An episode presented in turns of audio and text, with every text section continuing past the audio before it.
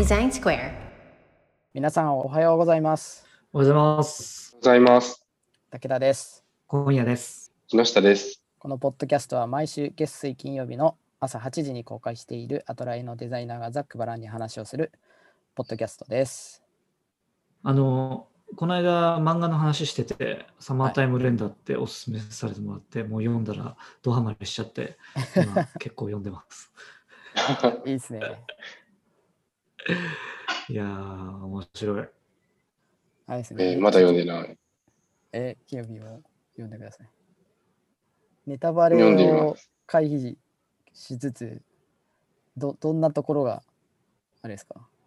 えーどんなところ？はハマり、ハマりポイントっていうか、なんか、どの辺がいいって思いました？あの、テネット的な、映画のテネットってあったじゃないですか。はい。テネット的な、ちょっとパズル要素みたいなのもあるじゃないですか。ありますね。えー、時間をこう駆使した。はい。あ、そういう系なんですね。そう、タイムリープで入ってるんで。うん。それ系と、なんていうのかな。ああいうちょっとタイムリープ系って恋愛ものも絡んだりするんだけど、全然違うじゃないですか。はい。あれがね、んなんていうかな。うんちょっとネタバレになっちゃうから、あんま言えないな。だから、あれですねが、そのパパズル的な、そのうん。な謎を解いていく的な部分と、タイムリープと、うんうまくミックスされてるところがあれですかね。そうそうそう。そうそうそう。そうだしね自分の分身みたいなキャラが出てくるじゃないですか。これもうほぼネタバレになっちゃうけど。読んだ人はすぐ。で、自分の分身みたいな人が、ほぼ自分と一緒なので、なんて言うんですか？自分のね、気持ちの内面を言っちゃったりとかするシーンもあるじゃないですか。そうですね。なんかね、いろいろよく考えられてるなと思って面白いですね。うんうんえー、そうそうそちょっと、金曜日もぜひ読んでください。あ、ゴールデンウィークにじゃあ、ちょっと読み始めようかなとう。うん。思います。しかもなんかね、ハンターハンターとかじゃない感じの、あの、小難しい感じもないので、それはね。なるほど。うんうんうん。ちゃんとなんか単行本の後ろには解説が書いてあるんだけど、それ読むと、あ、こんなこと考えてるんだっていうのが分かるんだけど、漫画の中ではあんまりそういうの出てこないので、うんうん面白いです。はい。ちょっととりあえず使ってみようかな。買ってください。Kindle, で。消費させるっていうね。はい。ちょちょっと、ということで本題に入りますか。本題入りましょう。はい。えーっとですね、今日は、えーっと、まあ、アラフォー、あれ？みんなアラフォー？俺はもう40過ぎちゃったから、アラフォーだけど、アラフォーのキャリアみたいなのをちょっと話してみたいなと思うんですけど、はい。えっと、なんか、キャリアって俺、た言葉に馴染みがなくて、うんうん。あと、あんまり今まで考えてこなかったんですよ。はい。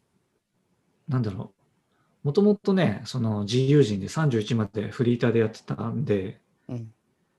将来のキャリアとかっていう前に正社員になってがむしゃらに働くみたいなことしか考えてなかったんで、あれなんですけど、その世の中の人たちは将来を見越してどういうデザイナーになっていきたいかとかって多分考えるじゃないですか。考える方もいますね。うん、そうですよね。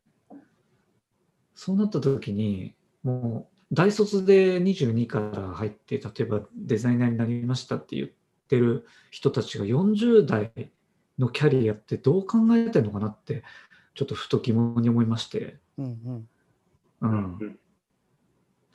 うんねえプレイヤーじゃいられなくなるじゃないですか、多分。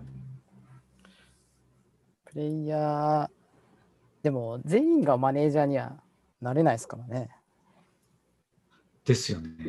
そうですよね。確かにね。そのキャリアモデルは、なんかどっかで無理が来るんじゃないかという話もありそうですけどね。うん。どどうなんですか？世間一般的に40歳ぐらいからのデザイナーってどうなってるんでしょうね。どうなってんすかね。うん。でも竹鉄はこう転職をこう繰り返してたから、はい。なんとなく、なんか一番この3人の中では、イメージ近そうな気はするんだけど、はい。はいはい、確かに。マネージャー的ポジションをこう目指していくのか、まあそうですね。あの、えーやりたいやりたくないっていうのもあるだろうし、えっと、得て増えてみたいな話もあると思うんですけど、うんうんまあ、やっぱり、えっと、一番最初に皆さんイメージするのはマネージャーの方ですよね。うん。うんえっと、デザイナーとしての、まあ、スキルも、えー熟達してきて、えっと、経験も備わってきて、えっと、うん。いろいろ、まあ、えー育成したり、えっと、プロジェクトをマネージしたりっていうことが、まあ、できるようになればなるほど、えーいわゆるマネージャー、えーデザイン系の組織の、えっと、リーダーみたいなのはありますよね。うん。そそういう形で、うんうんうん。まあ、マネージャーの、あアラームが鳴っちゃった。えっと、上がってくっていうのはあるかなと思うんですけど、うん。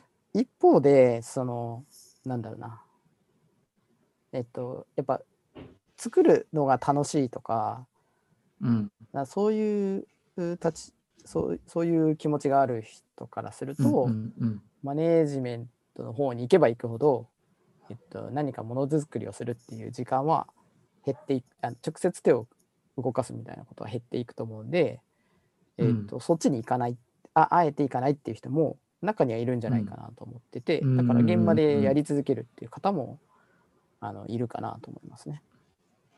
うん。なるほどね。これ、うん、なんかすごく、いや、他の会社はわかんないから、なんとも言えないんですけど、このお給料に響くっていうのもあるじゃないですか。おっしゃる通り。そう、それで、おくお給料を上げていきたいと、マネージャー的ポジションにならないといけないみたいな。そうなんですよ。だから、うん。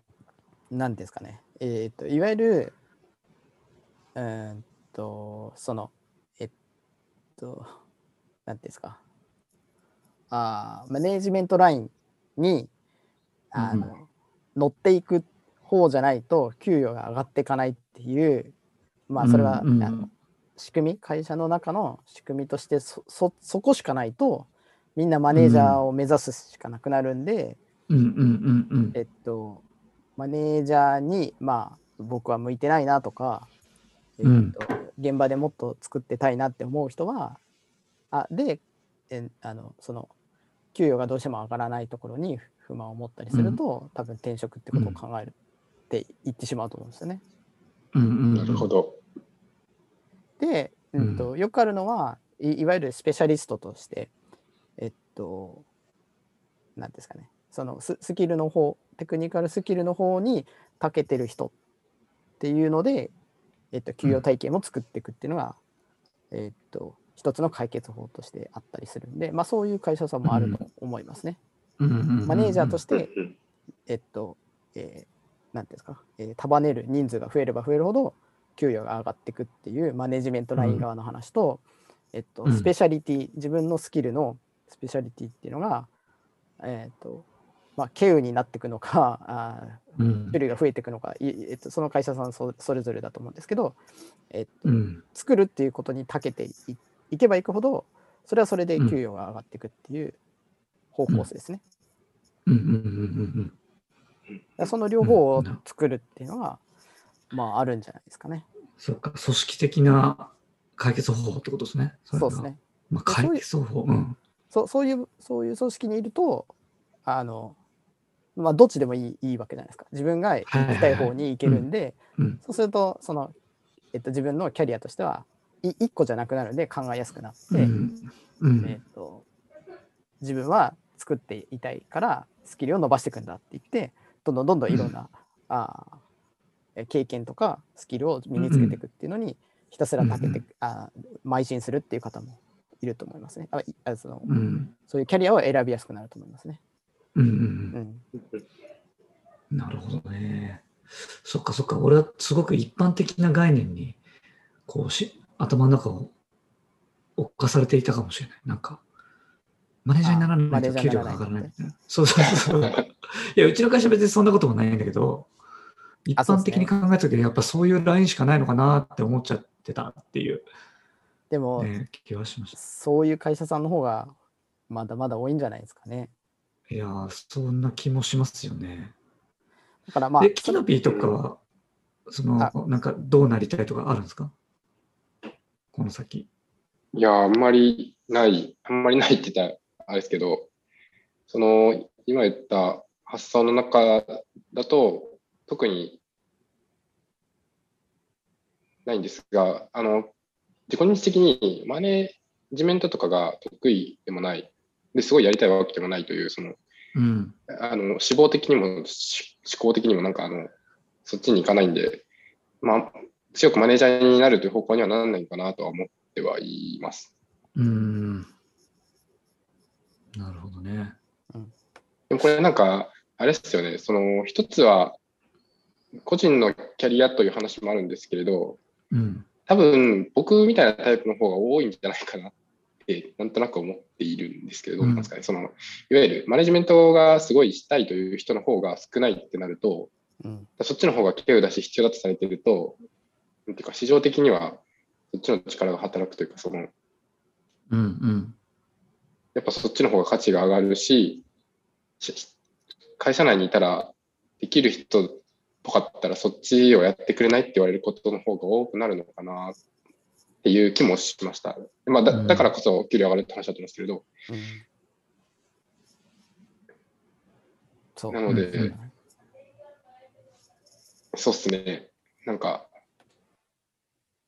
あの、まあ、組織的に考えたら、やりたくないとかではなく、やらなきゃいけないとかは、かなという気持ちもあります。あの自分が合ってるかどうかとは別にして、まあ、積極的に手を挙げていかなきゃいけないのかなという気持ちもちょっとある。本本来は、本質的には、とかは思ったりはしますけど。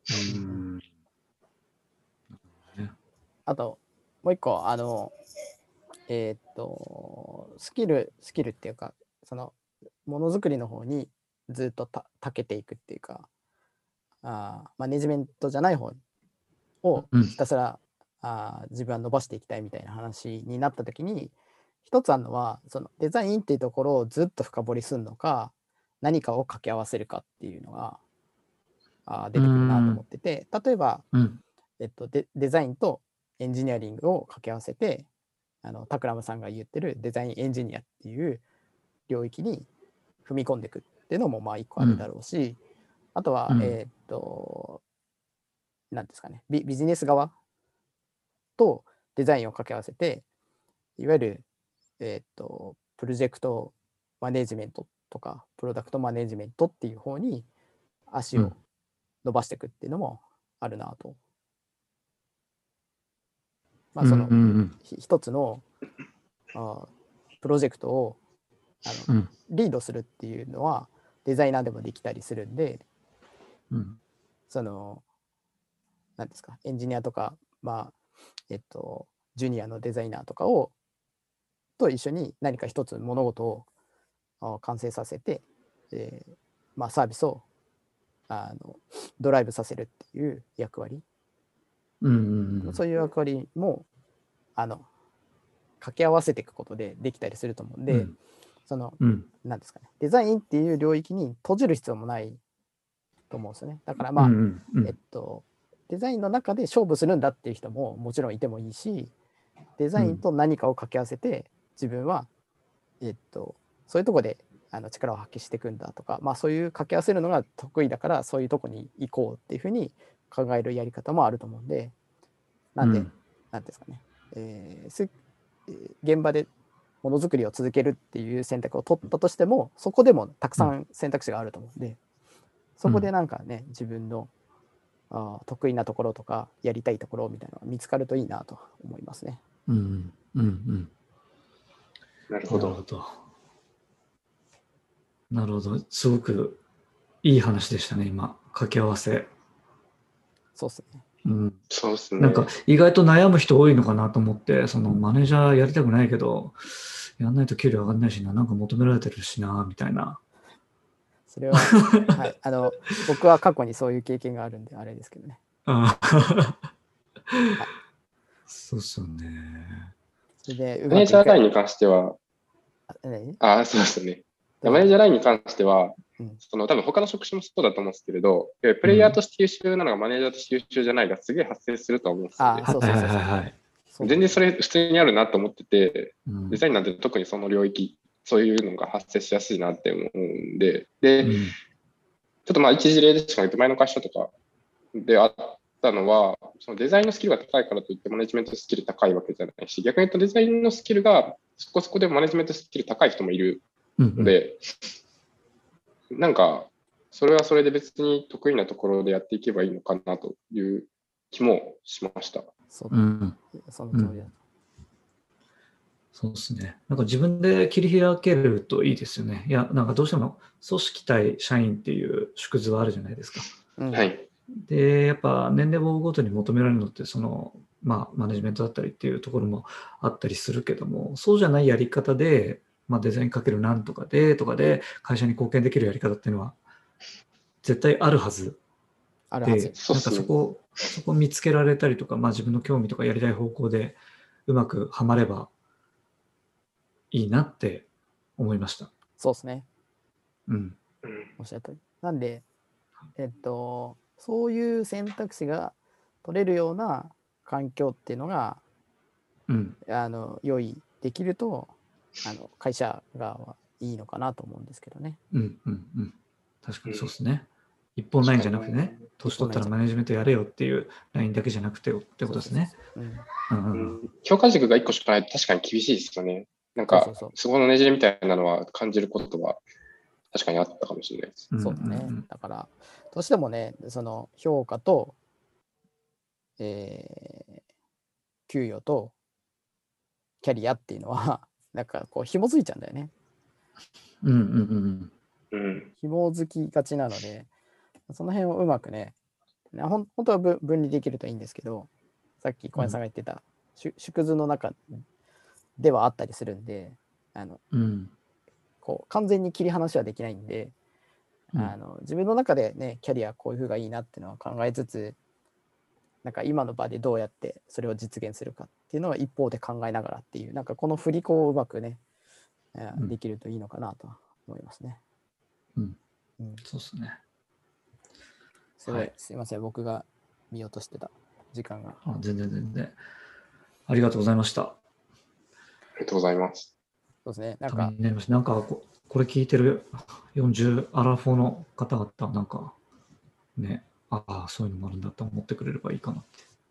そうですね。あと思いましたよ。その皆さんの考えてる、えーキャリアみたいなのもねもし可能だったらね共有してもらえるといいですよね。僕らも参考になるかもしれない。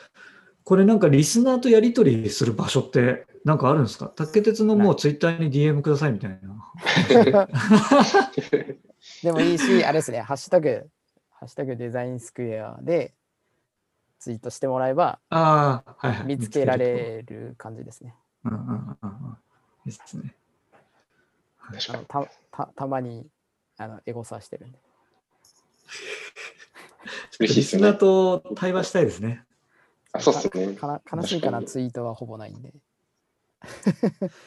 しょうがない。いや、難しい。そこまで行きたいですね。なんか、努力あの不足ということで。